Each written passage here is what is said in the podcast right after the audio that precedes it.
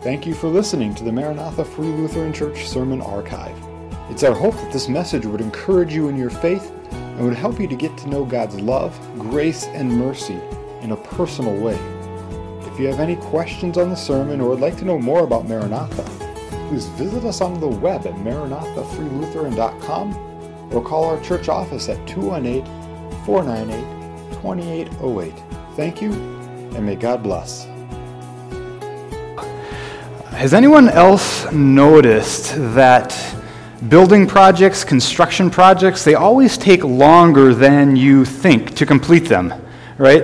Uh, in, in February, I started to finish our basement. I hoped unrealistically that before Declan was born in April, we would be able to have that uh, turned into a guest room and things like that.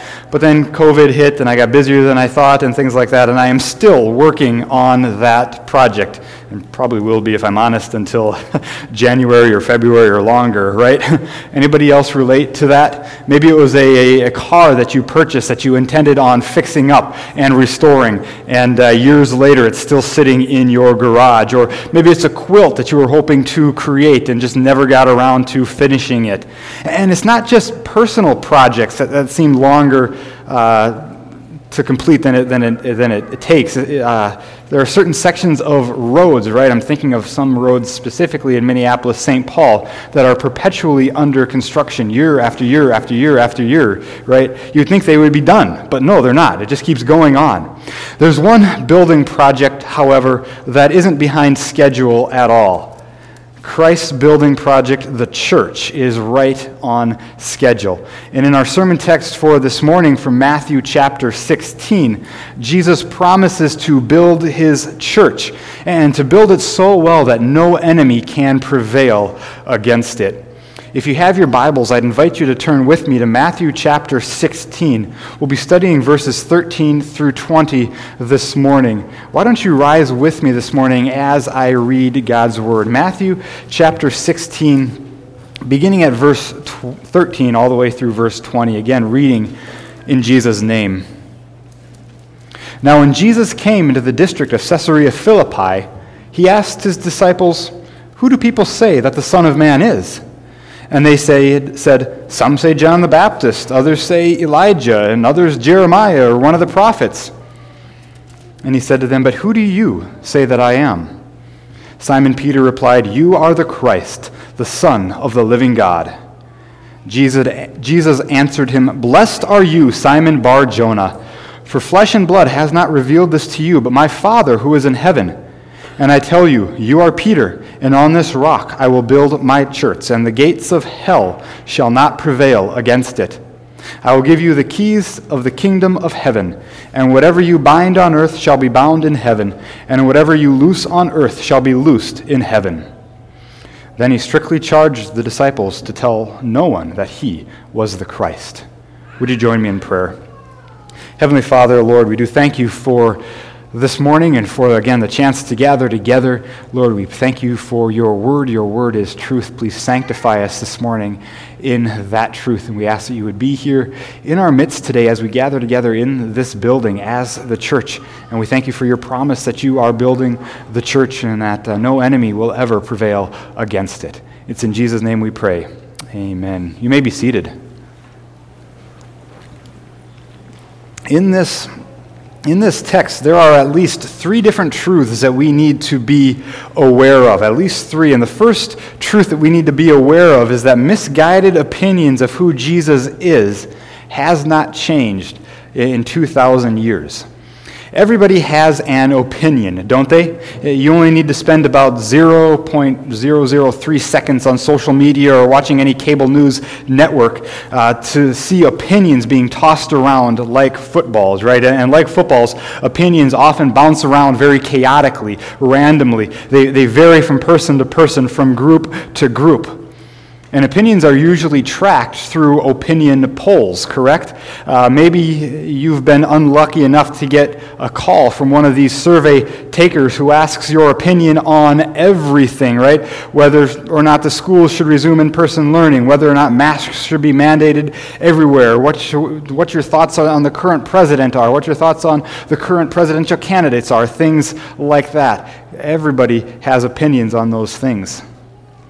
Calvin and Hobbes is one of my favorite comic strips of all times. It, was wonderful when it came out, and it's one that has aged very well. And uh, one of the running gags throughout the strip was when six year old Calvin delivered to his dad the current opinion polls of household six year olds in the election of dad in the upcoming year. Calvin, by the way, was the only six year old in his household.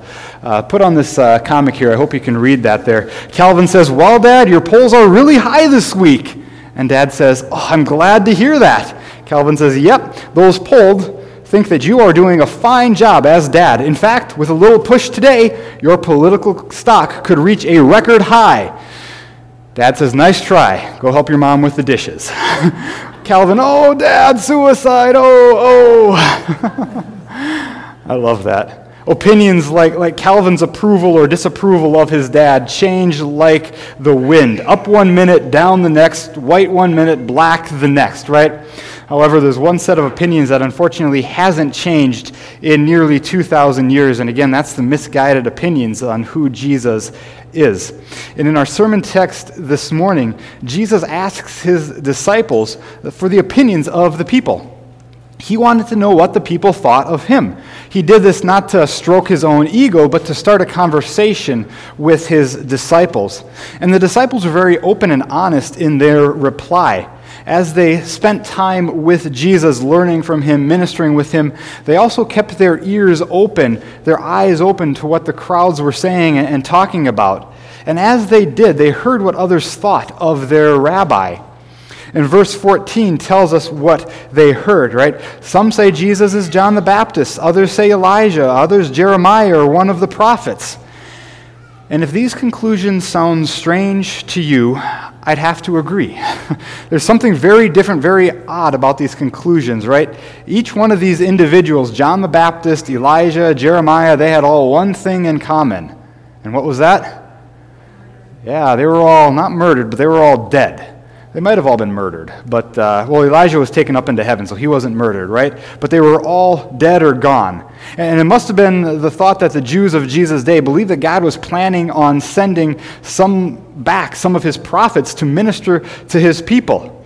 Uh, very strange conclusion to reach, but all that to say, the people were divided as to Jesus' identity. And if people were divided as to Jesus' identity in his lifetime, then they're even more divided today, right? If you were to walk through downtown Fargo and stop 10 different people and ask them the question, Who is Jesus? you'd probably get at least 10 different responses. Many people would say something along the lines that, uh, that Jesus was a good man and taught good morals about how to love one another and have tolerance and acceptance for others. Others might say that Jesus was simply a legend or a myth who, like all legends, gets blown out of proportion by his followers. If you were to ask any Muslim their opinion of Jesus, they tell you that, yeah, they, they believe that Jesus was born of a virgin, that he was sinless, that he performed many miracles, that he was a prophet of God. But they don't believe that he is God, nor they, do they believe that he was crucified, buried, or resurrected. Everyone, it would seem, everyone has an opinion about who Jesus was and who he claimed to be. But there's a second truth in our passage that we need to be aware of, and it's this it's the truth of that Jesus, the, the truth of who Jesus is, has not changed in 2,000 years either. Look at verses 15 and 16 again. But Jesus says to them, Who do you say that I am? Simon Peter replied, You are the Christ, the Son of the living God. Here, Jesus gets specific, gets personal with his disciples. Who do you say that I am? It's as if he's saying, Forget everybody else's thoughts and opinions. What about you? And, and by the way, in this verse, Jesus is using the Greek verb yal to address his disciples. he's asking each one of them their thoughts. He wants to know, and in fact, he already knows, but he wants them to verbalize it. Have you all caught what I've been saying this whole time? And Peter, speaking for the group, Peter's reply is a response of faith in Jesus. He says, You are the Christ, the Son of the living God. This is Peter's confession. This is his response of faith. And it's a, it's a two part declaration of faith, a confession of faith. faith. First, Peter acknowledges to Jesus that you are the Christ. And this declaration only makes sense in light of the promises of the Lord in the Old Testament to send a redeemer, one who would ransom and set free his people from their enemies, right? By confessing, You are the Messiah, you are the Christ, Peter is acknowledging the truth that Jesus is the one who is the fulfillment of all of the Old Testament prophecies. He is the one. He is the promised one who would deliver us from our enemies. Peter believed, firmly believed, that Jesus was the one that the Jewish people had waited for since God uh, made the promise to Abraham of a deliverer. He says, You are the Christ. You are the one that we have been waiting for. There's a second confession of Peter's faith. He says, You are the Son of the living God. And this is a weighty confession. There's a lot riding on this. Uh, most Jewish boys, especially those from the tribe of Judah, grew up thinking that they could be the Messiah, just as kids today pretend to be policemen or firefighters or mommies or cooks or doctors or you know whatever, right? Many Jewish boys believed that they could grow up to be the Messiah. But this second declaration of Peter is weightier. You are the Son of the living God. Peter is confessing his belief that Jesus is who he claims to be. And who did Jesus claim to be? All throughout the gospel, Jesus is making some pretty bold claims. He claimed to have the authority to forgive sins, something that was reserved for God alone. He claimed to have always existed before Abraham was, I am. That's a direct reference to the divine name of Yahweh. He made himself equal with God. And Jesus also said that he would come back at the end to judge the world. Those are just a few of the claims that Jesus made. But as Peter confesses, You are the Son of the living God, Peter is acknowledging that he believed all of Jesus claim, that claimed to be, all that he claimed to be. And Peter's confession wasn't a blind confession just based on mere words. For Peter, this was real. His confession that Jesus is the Christ, the Son of the living God, was based on evidence.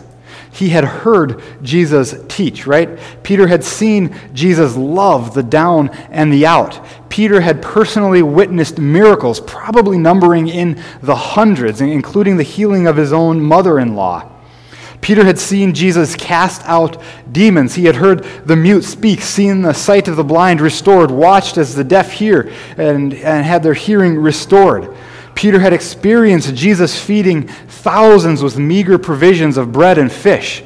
He saw Jesus walk on the water and had been personally called out by Jesus to walk on the water as well. Yes, Peter had witnessed all of this and believed that Jesus is the Messiah. And Peter would see more too. As, as we read this interaction this morning, events like the transfiguration of Jesus and his resurrection from the dead had not yet taken place. Peter believed that Jesus was the Christ, the Son of God, his Messiah. And then in the last part of this sermon text, we have a third promise we have Jesus' promise to build his church. And this is a promise that can never be altered or defeated. Look at verses 17, 18, and 19 again with me. Let me read these here. Jesus answered him, Blessed are you, Simon Bar Jonah, for flesh and blood has not revealed this to you, but my Father who is in heaven. And I tell you, you are Peter, and on this rock I will build my church, and the gates of hell shall not prevail against it. I will give you the keys of the kingdom of heaven, and whatever you bind on earth shall be bound in heaven, and whatever you loose on earth shall be loosed in heaven. oftentimes in Scripture, Simon Peter's mouth gets him in trouble, doesn't it, right? And in fact, if you, if you look at the, the next section of Scripture following this passage, Peter says something brash, and Jesus calls him Satan and tells him to stop trying to foil God's plans. But here in our text this morning, Simon Peter's mouth earned him some praise. Jesus says, Blessed are you, Simon. Jesus says, You finally got it. You finally understand what I have been teaching you. Congratulations. And then Jesus gets very specific and makes some very specific promises to Peter and to us today as well. And there are at least four of them in that section of Scripture there. First, Jesus promises to build on this rock. Remember, we're talking about construction and building projects. Jesus promises to build on this rock, and he promises on this rock to build his church. Now, there are some fun things going on here in the Greek text that we don't necessarily pick up in English. Uh, the New Testament was written in Koine Greek, common Greek. And if we were to read it in Greek, you would read, and I think it's on the screen there, yeah, uh, you are Petros, you are Peter, and on this Petra, on this rock, I will build my church. You see how similar the names Peter and the word for rock are? Peter's name, Petros, means rock. There is a subtle difference, however, between Petros and Petra. Uh, Petros means l- rocks, loose or individual rocks or stones. Uh, these right here, these little rocks, I don't know if you can see them here, right? These are Petros, loose individual rocks, right? The things that you put around your house or around the church. Those are the loose rocks. That's Petros, or yeah, Petros. Um, on the other hand, Petra usually refers to a rock that is connected, if you will, to the other rocks around it, right? A, a rocky shelf, a, a rocky ridge, a, a rocky mountain peak, things like that. So Jesus is saying, You are a loose rock, uh, Petros, and on this solid rock I will build my church. And among Christians, there's a, there's a great divide to what or to whom this solid rock is and how we are to understand what Jesus meant. The Roman Catholic Church looks at these verses as the establishment of the papacy. They believe that here Jesus is coronating Peter as the first pope, the head of the church. They believe that Jesus here conferred on Peter the, the highest place of honor and jurisdiction of, in, in the government of his whole church. And they also believe that the same spiritual authority that Peter has has been passed down from pope to pope to pope to pope, all the way on down the line to Francis today. And uh, they believe that Jesus has been building his church on the rock of the Pope. And according to the Roman Catholic Church, these verses here, Jesus again is granting the Pope both spiritual and temporal authority, meaning that the church and the state can't do anything unless the Pope says they can. However, I, I, don't believe that Jesus is establishing the papacy in these verses. He says nothing about establishing a hierarchy or a bureaucracy within the church, nothing about uh, conveying absolute authority.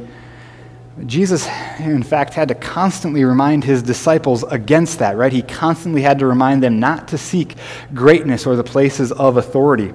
In Matthew chapter 20, verses 25 and, and following, Jesus said this He said, You know that the rulers of the Gentiles lord it over others, and, they exer- and their great ones exercise authority over them. But he said, It shall not be so among you.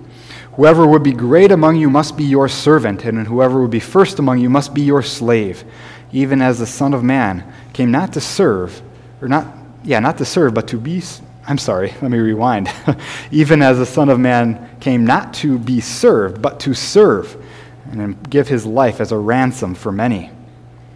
Why would he then, you know, bestow upon Peter and, and to not all of this authority, but yet tell his disciples not to exercise authority. I don't think Jesus is promising to build his church on the rock of Peter himself specifically and the, and the papacy.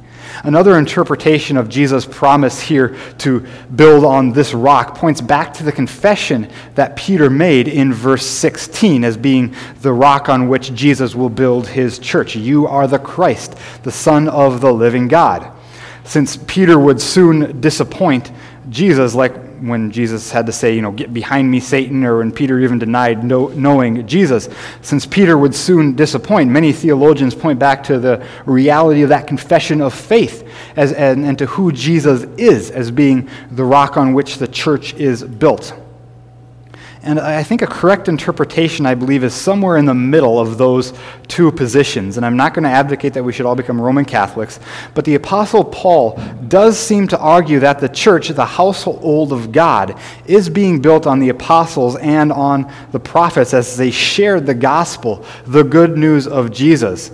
And as Paul writes to Gentile Christians in Ephesus, Paul has this to say Ephesians chapter 2. I think I have these words here on the screen for you as well. Uh, so then, you Gentiles are no longer strangers and aliens, but you are fellow citizens with the saints and members of the household of God, built on the foundation of the apostles and the prophets Jesus Christ himself being the cornerstone, in whom the whole structure being joined together grows into a holy temple in the Lord. In him you also are being built together into a dwelling place for God by the Spirit. Every building has a foundation, doesn't it? Whether it's this church building or your own house or a skyscraper, whatever. Every building has a foundation, something that anchors it to the, the rest of the earth. Good foundations go deep, deep, deep into the earth's bedrock and are firmly anchored there. A poor foundation can send a building crumbling down. Uh, my my brother in law recently discovered that uh, their bonus room in their house, kind of a back room there, added after the house was built, was built on a very poor foundation. And that foundation is starting to crumble and erode, and the, the back room is starting to sag. And he's trying to convince me, along with some of his other friends, to crawl under there with him and repair that foundation. I don't know if I want to, right? Foundations are vital. And Paul says that the foundation of the church is first and foremost Jesus Christ as the cornerstone of that foundation. In the, in the metaphor of a building, Jesus Christ is the most important piece, guiding and directing the setting of angles for the rest of the building. And added to that cornerstone are the apostles and the prophets as the, as the apostles taught and preached the gospel, as they, under the authority and the inspiration of the Holy Spirit, penned scripture, the church grew and is still being built up today. So, what is this rock that Jesus promises to build on? I believe that the rock that Jesus promised to build on is finally and ultimately his word. As the apostles taught the word of God, as they taught the good news, as the prophets prophesied and preached the gospel, the Lord was causing his church to grow. There's a second promise of Jesus that's found in verse 18. Again, Jesus says, On this rock I will build my church. And the emphasis here is that Jesus promised to build his church my church, Jesus says. That little word my is a huge word here. It's personal, isn't it? It's possessive. Jesus is the owner, He is the designer, He is the architect, the engineer, the builder. This is His church. And because it's His church, not our church, he gets to run the show, right? We don't get to tell him how to do things. We don't get to update his business model. Uh, you know, Jesus, this is, this is the 21st century. Uh, the way you did things 2,000 years ago was great, but, you know, we need to get with the times, be more inclusive in our language, be up to date with our beliefs, and go along with the current trends. Things like that. And I'm, I'm sorry, but that's not going to work. We do not get to tell Jesus how to run things. The church is his because he paid for it with his blood. He bought it with his death on the cross. And again, it is his church. We acknowledge that the church is not a building, right? These four walls, or six or eight, or how many ever, how many ever are in this sanctuary, right? These walls do not constitute the church. This is simply the building where the church meets, right? It's important to get together. Uh, no doubt about that, right? If COVID has taught me anything, I think it taught me the importance of, of meeting together. We need to be together. We need the fellowship. We need the camaraderie. But at the same time, the church is not a building, the church is a body. The church is a body that's made up of you all right? Individual members using your own gifts, your talents, your abilities to love God and to love and to serve your neighbor. You are His church, you are His body. And nearly every Sunday morning here at Maranatha, we confess our faith using the words of the Apostles' Creed, right? I believe in God the Father Almighty, maker of heaven and earth, and, and so on and, and so forth. And maybe you are bored of the routine of it, right? Saying it week in, week out. Maybe the words of the Apostles' Creed have become so rote and habit that you just say them without thinking about what you are saying. But for me, reciting the Apostles' Creed is one of my favorite parts of Sunday morning. And uh, because I'm preaching this morning, I am going to tell you why it is my favorite part of Sunday morning. It's my favorite part because the Apostles' Creed reminds me that the church is bigger than just our fellowship here. When we recite the Apostles' Creed, we join our confession with that of other saints across time and space, whether we're located here in, in Glyndon or, or in Glasgow, whether we're in Minnesota or Mongolia, right? Reciting the Creed connects us with other believers across the globe. It, it doesn't join us in some mystical, ethereal mind meld, but it joins us in a common confession of our faith. And the creed is a confession that's, that's nearly as old as the church itself. The Apostles' Creed wasn't written by the apostles, but it's called the Apostles' Creed because it has its origins in their teachings. As early as the 200s AD, parts of the creed were being used by Christians uh, as a baptismal creed and confession. And the Apostles' Creed has existed in its current form since the 700s AD. So think about that. 1,300 years. So when you recite the Apostles' Creed, you're confessing your faith using the same words that believers have used for 1,300 years. And that's huge because it means that we are not alone in our faith. My first call out of seminary was to plant a church in Arizona. And church planting can be some tough, lonely work. And I remember one Sunday morning in particular that was very lonely. Uh, we met in a school gym each week, which means that we had to set up and tear down our sanctuary every week. And while it was a lot of work, it brought a lot of camaraderie among us. And uh, one Sunday morning during the summer, it was particularly rough because most of our families were gone. There were only five of us in church that Sunday myself and Liz and our three parish builders or our three church interns uh, who were uh, part of the program as well. I think Serena was there. I think William was around at that time too, but I can't remember. Um, and we began to wonder, right, should we even bother setting up and having our church service for only five of us? It would have been easy to pack it in, to call it a day. But after praying together about it, we, we decided to set up and to have our worship service. And uh, so we did a full setup, had the complete service, and, and tore down just the five of us. and interestingly enough, I, our call to worship that morning was taken from Matthew chapter 18, verse 20. Does anybody know what that one says? Matthew 18, verse 20. Jesus says, Yeah, where two or three are gathered in my name, there I am in their midst, right? that morning, that verse became a reality for us. And as the five of us gathered for worship, we were not alone. First and foremost, because Jesus was in our midst. And that morning, as we confessed our faith using the words of the Apostles' Creed, we were reminded that as small as we were, we were a part of the larger church, the universal church, gathered across time and space. We were then and we are today his church. And that's a beautiful promise, and I love that promise. So that's why I love confessing the Apostles' Creed every Sunday, and I hope you catch a little bit of that as well. Jesus also promised to build his church so that the gates of hell shall not prevail against it. And this is another beautiful promise, isn't it?